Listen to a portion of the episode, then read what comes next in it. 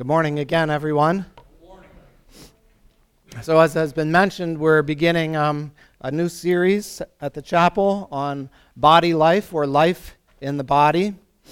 And this morning, uh, the title for today's message and sermon is Affirmation. Um, that we should be affirmed that we are in the body. The church's body, and I am part of it. This is not a man made analogy, but is one found in the Bible. I am in the body of Christ. You are in the body of Christ. Take a moment and just think about the implications of that, what that means. It's a beautiful thought. It should provide comfort and consolation and peace and joy and wonder that we, as human beings here on earth, are the body of Christ. And the reality of this truth is the starting point for this series of sermons at the chapel. Last week's sermon was on simplicity, the simplicity of the gospel. This week we began a series on the church, body life. In the series that we had when Ken was here with us, where he opened up the greatest commandment being to love the Lord our gods with all our hearts and souls and mind and strength. Um, four components of a total whole being. Um, they could be looked at individually, but really couldn't be taken apart. And the same is true of this series on the church as a body. We're going to look at some different components um, to that, some directives to the church. Um, and they can be discussed individually, but they can't be separated as they touch each other on many sides like pieces of a puzzle. We could ask ourselves what is church? Something we do, something we don't do, a social club, a service organization. For those of you, I, I mean, there was a Christian artist that was probably the grandfather of Christian music, Larry Norman. In one of his songs, as he watched people leaving church and watched people passing a beggar, um, who gave him nothing, and perhaps all he wanted was cheer. In his song, he said, Well, perhaps church is middle class. Let's hope that that's not the case. So, why are we here today? To make my parents happy. I could say that I'm here to make my parents happy. They're happy that I'm here. It's what I do. Um, I would feel guilty if I didn't go because it's just part of my fiber and my being that I would be here. So if I took a Sunday off, I feel guilty. I like the people. It's convenient. They don't ask for money. I like the teaching. I'm a Christian. It's American, isn't it, to go to church? But it should be. Amen to that. Um, how far our culture has has moved from, from a God fearing culture based on Christian Judeo principles. 20th century Russian theologian George Florovsky wrote Christianity entered history as a new social order, or rather, a new social dimension. From the very beginning, Christianity was not primarily a doctrine, but exactly a community. There was not only a message to be proclaimed and delivered, but good news to be declared, and there was precisely a new community, distinct and secular, in the process of growth and formation to which members were called and recruited. Indeed, fellowship or koinonia was the basic category of Christian existence. In Scripture, we find the church um, called the body of Christ the bride of Christ, and a building, or rather, a holy temple being built to God. Each of these images, um, which are taken, they're taken as a whole. We don't expect to see limbs removed from the body and laying about in different places. We go to see a beautiful cathedral with the stonework and the stained glass, not a construction site with debris laying around in piles. A bride gives her whole self to her husband, not some percentage of herself. Our bodies as humans are absolutely amazing. The number of processes that go on automatically are staggering. None of us are thinking about whether or not we should take a breath, or reminding our heart to keep beating, or digesting the snack that we just ate. There's so many processes going on automatically. And beyond these processes, um, there are learned processes or imprints, imprinted patterns in our lives. Um, an athlete doesn't have to think about running and catching a ball as he goes out for a pass. Or someone playing tennis with the tennis racket as an extension of her arm doesn't have to think about where the head of that racket is any longer. Or a hockey goalie stopping a puck that's coming in. Those are all things that, through practice, have become second nature.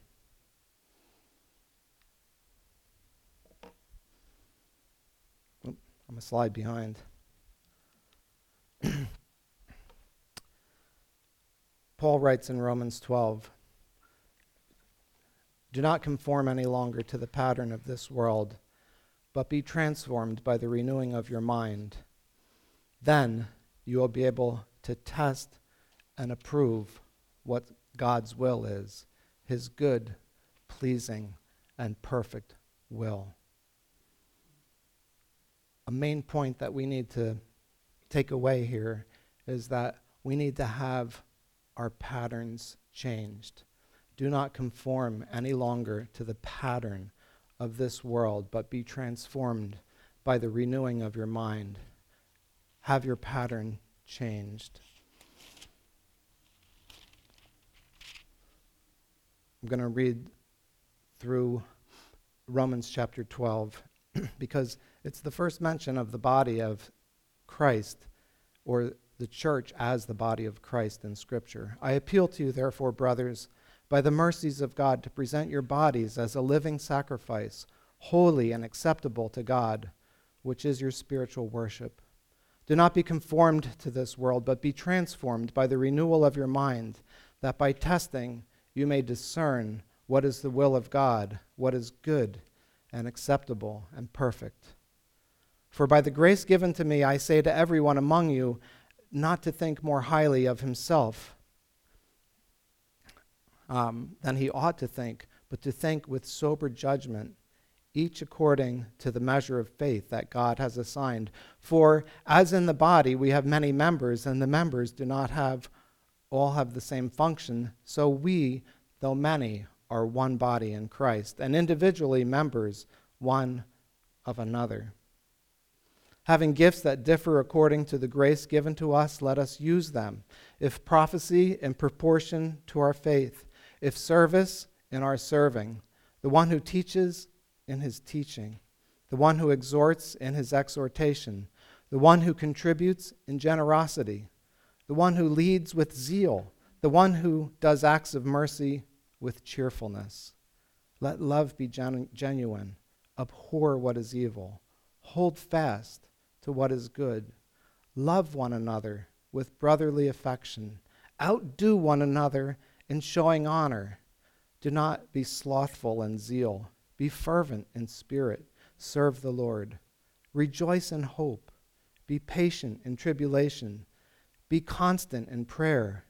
Contribute to the needs of the saints and seek to show hospitality. Bless those who bless you who persecute you, sorry. Bless and do not curse them. Rejoice with those who rejoice. Weep with those who weep. Live in harmony with one another. Do not be haughty, but associate with the lowly. Never be wise. in your own sight. Repay no one evil for evil, but give thought to do what is honorable in the sight of all. If possible, so far as it depends on you, live peaceably with all. So, Paul has made the first mention of the analogy of the body in the New Testament here, and he follows it with a list of abrupt commands telling what God's will includes. Hate what is evil, cling to what is good, honor one another above yourselves, share with God's people who are in need, don't be proud, live at peace with everyone. We should be so grounded in God's word that we react the right way because a pattern has been formed in our lives. Think about the development of a child. We thrill when that new baby smiles at us for the first time.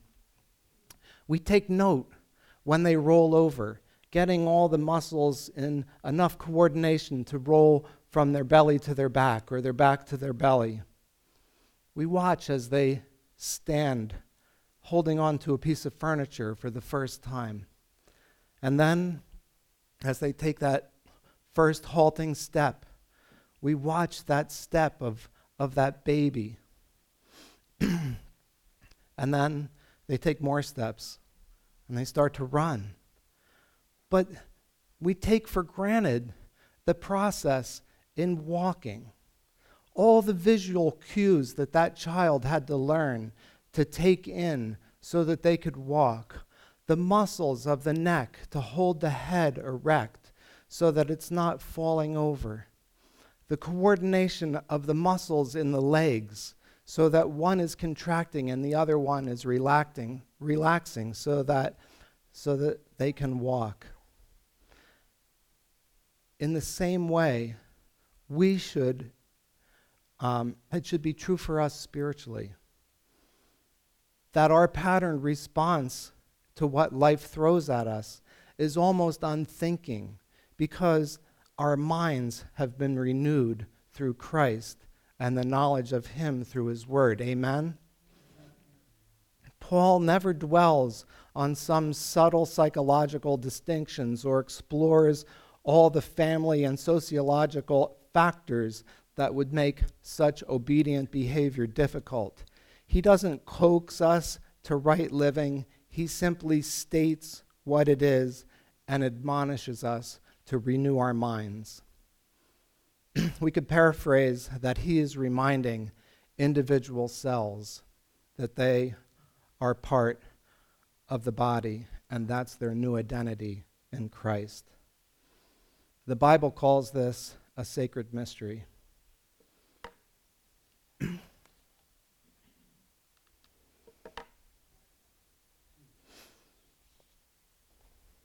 Ephesians 5 29 to 32. For no one ever hated his own flesh, but nourishes and cherishes it, just as Christ does the church, because we are members of his body. Therefore, a man shall leave his father and mother and hold fast to his wife, and the two shall become one flesh. This is a profound mystery, and I'm saying that it refers to Christ and the church. So often we just think of this passage or these verses in connection with a wedding ceremony about a man and a woman coming together and being married. But it should, these verses, it, we should be blown away by the thought of a human being, us, joined to God, the God who dwells in unapproachable light light, because of Christ's work on the cross, we are intimately joined to the God of the universe.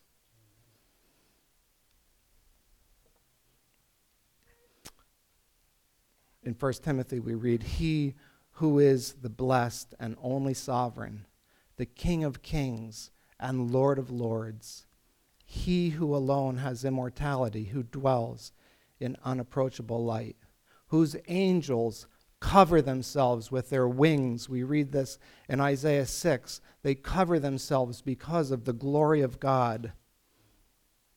And we're joined to him as the body of Christ. That knowledge should bring us joy that is inexpressible. Though you have not seen him, you love him. Though you do not now see him, you believe in him and rejoice with joy that is inexpressible and filled with glory. Affirmation. If we're in the body of Christ as Christians, this should be our response to that, that we're filled with inexpressible joy.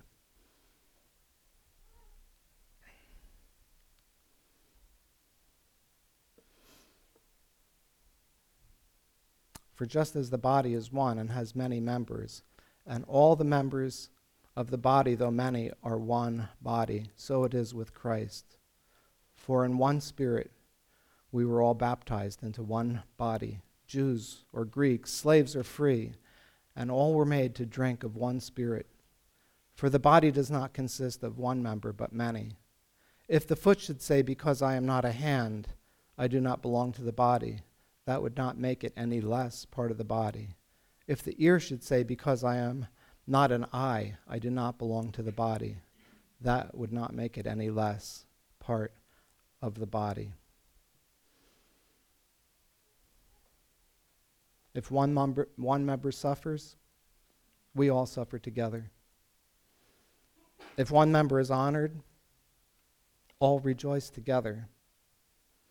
Now, you are the body of Christ and individually members of it.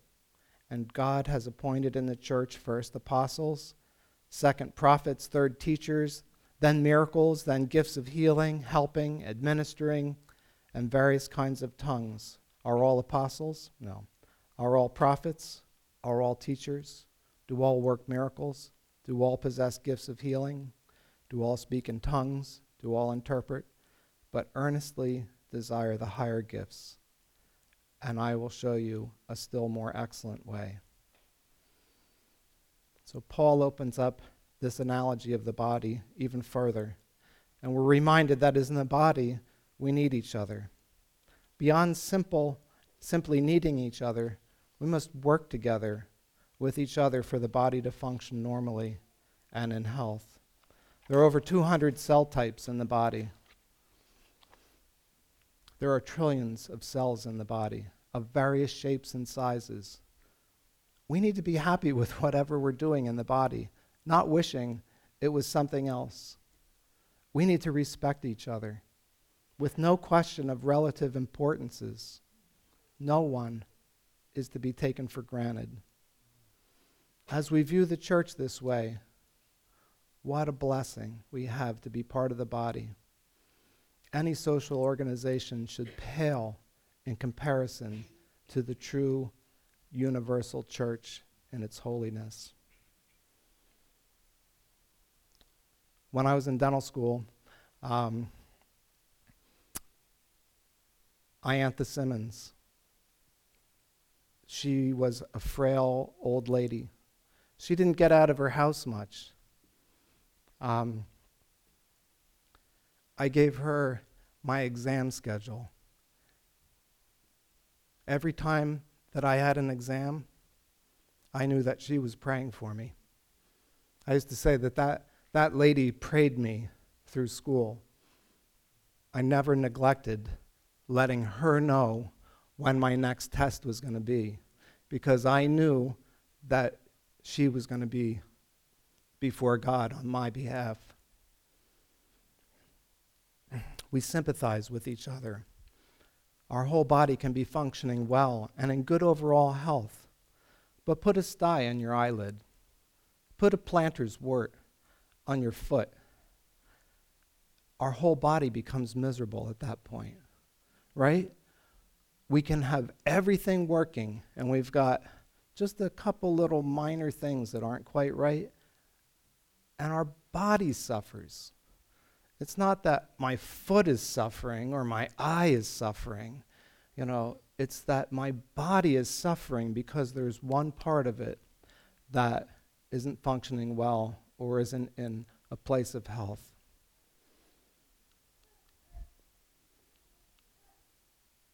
So, what is our mental image of what this body of Christ might look like in a physical sense?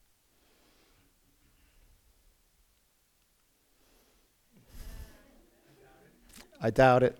My image is not that of a sumo wrestler or Jabba the Hutt or an emaciated war orphan.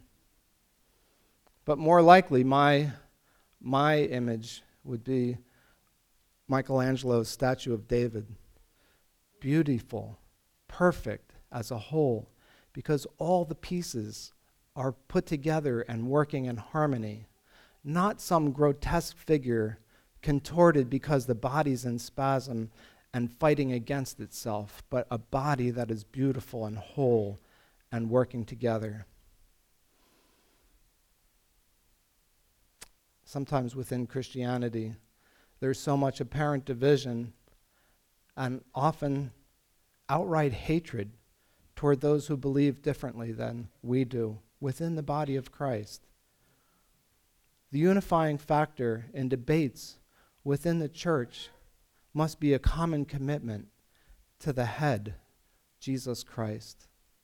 We will disagree on interpretations of what he said, that is Christ, or what he meant, um, and what is the best means of accomplishing these goals in a hostile society. But if we fail to find fellowship in our mutual obedience to him, our actions will be seen not as reciprocal, counterbalancing one another, like the analogy that I gave of walking, where one muscle is contracting and another relaxing, but spastic, futile contractions. I had a patient years ago. He was a Roman Catholic priest, Father Macaroon. Had to have a sense of humor with a name like that. and um, we enjoyed each other very much in talking about our faith. And he had been in a parish where um, they had a vacation Bible school that was a community vacation Bible school with all of the churches coming together um, and serving the community in a Bible school um, as a community and body of churches. And I said, Father, how how does that work with such differences between the churches and, and the different denominations? And he said, We celebrate those things that we have in common the deity of Christ, salvation through his name. And I thought that was a beautiful answer. It's so difficult to pull off something like that. And he and I certainly had our differences as far as Scripture was concerned. But we should look to celebrate those things that we have in common with other believers. He was a true believer in Jesus Christ. Cancer in the body. A tumor is called benign if its effect is fairly localized and it stays within membrane boundaries.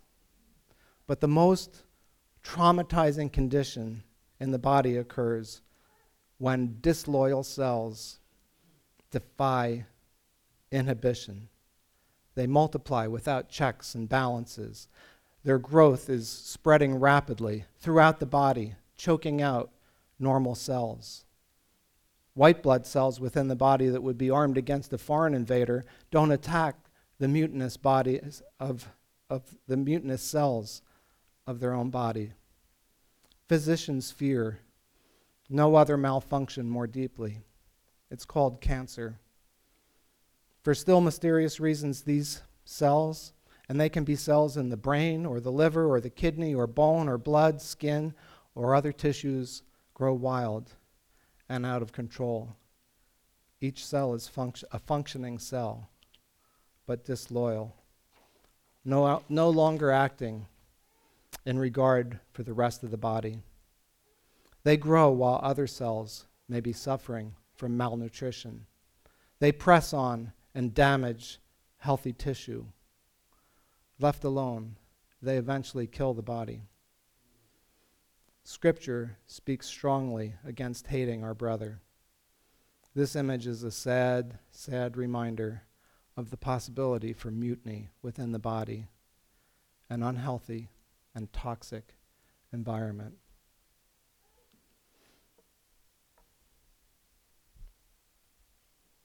I'm having a hard time with this clicker. I just have to remember to push the button. Whoever says he is in the light and hates his brother is still in darkness.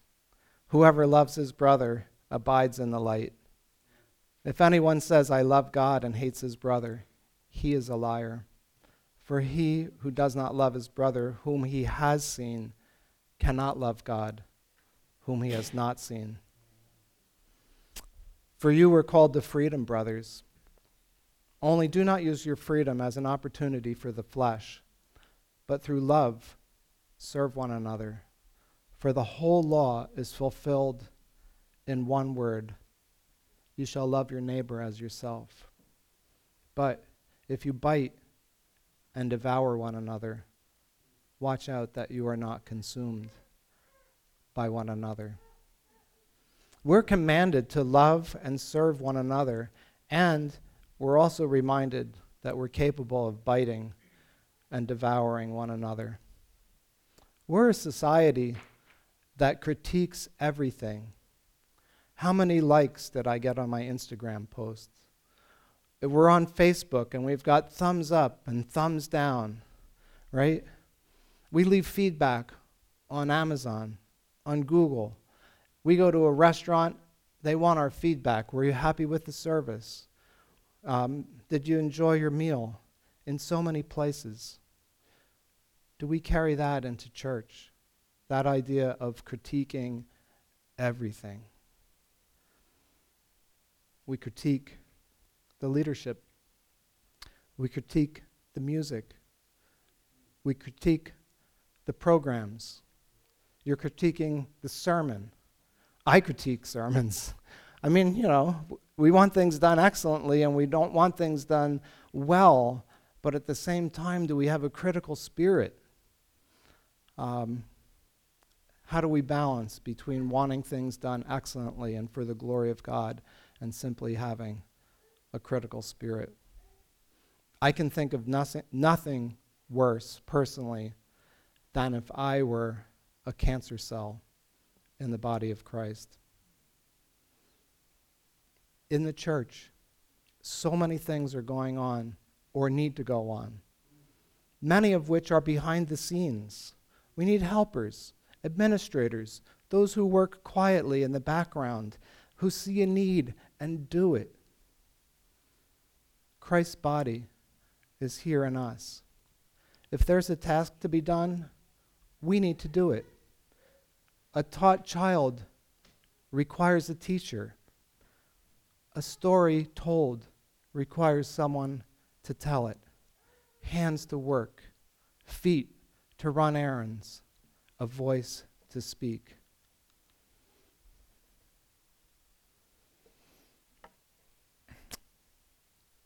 After World War II, there was a cathedral that was damaged from the Luftwaffe bombings in England. And a group of German college students volunteered to help rebuild the cathedral. And there was a large statue of Jesus that had been damaged severely. They were able to put together the entire statue apart from the hands. before the damage, the statue with the outstretched hands had the inscription on it Come unto me. Careful patching could restore all the damage but the hands. And so the decision was reached and still stands today that the statue of Jesus has no hands And the inscription now reads Christ has no hands but ours.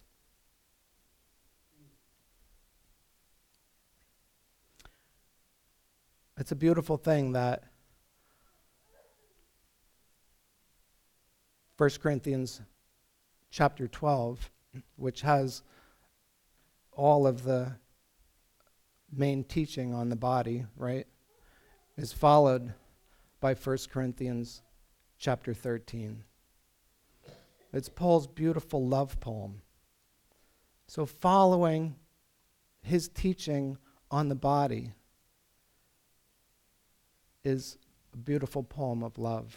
Love is the only thing that truly can bind us all together. We should be quicker to tell each other that we love them. I go to a gym, and one of the owners of the gym, more often than not, when he greets me, will look in my eye and say, I appreciate you. And then,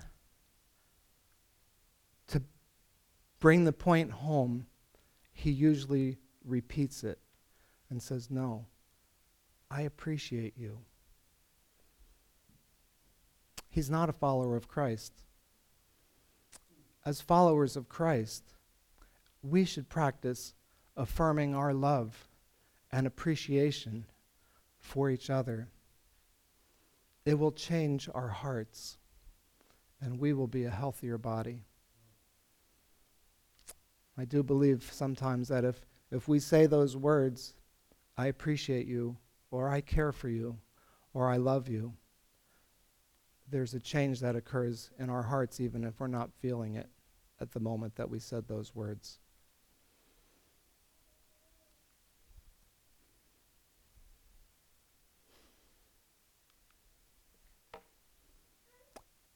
Lord Christ, we'll close with this prayer. Lord Christ, you have no body on earth but ours no hands, but ours, no feet, but ours. Ours are the eyes through which your compassion must look at the world. Ours are the feet by which you may still go about doing good. Ours are the hands with which you bless people now. Bless our minds and our bodies that we may be a blessing to others. Amen.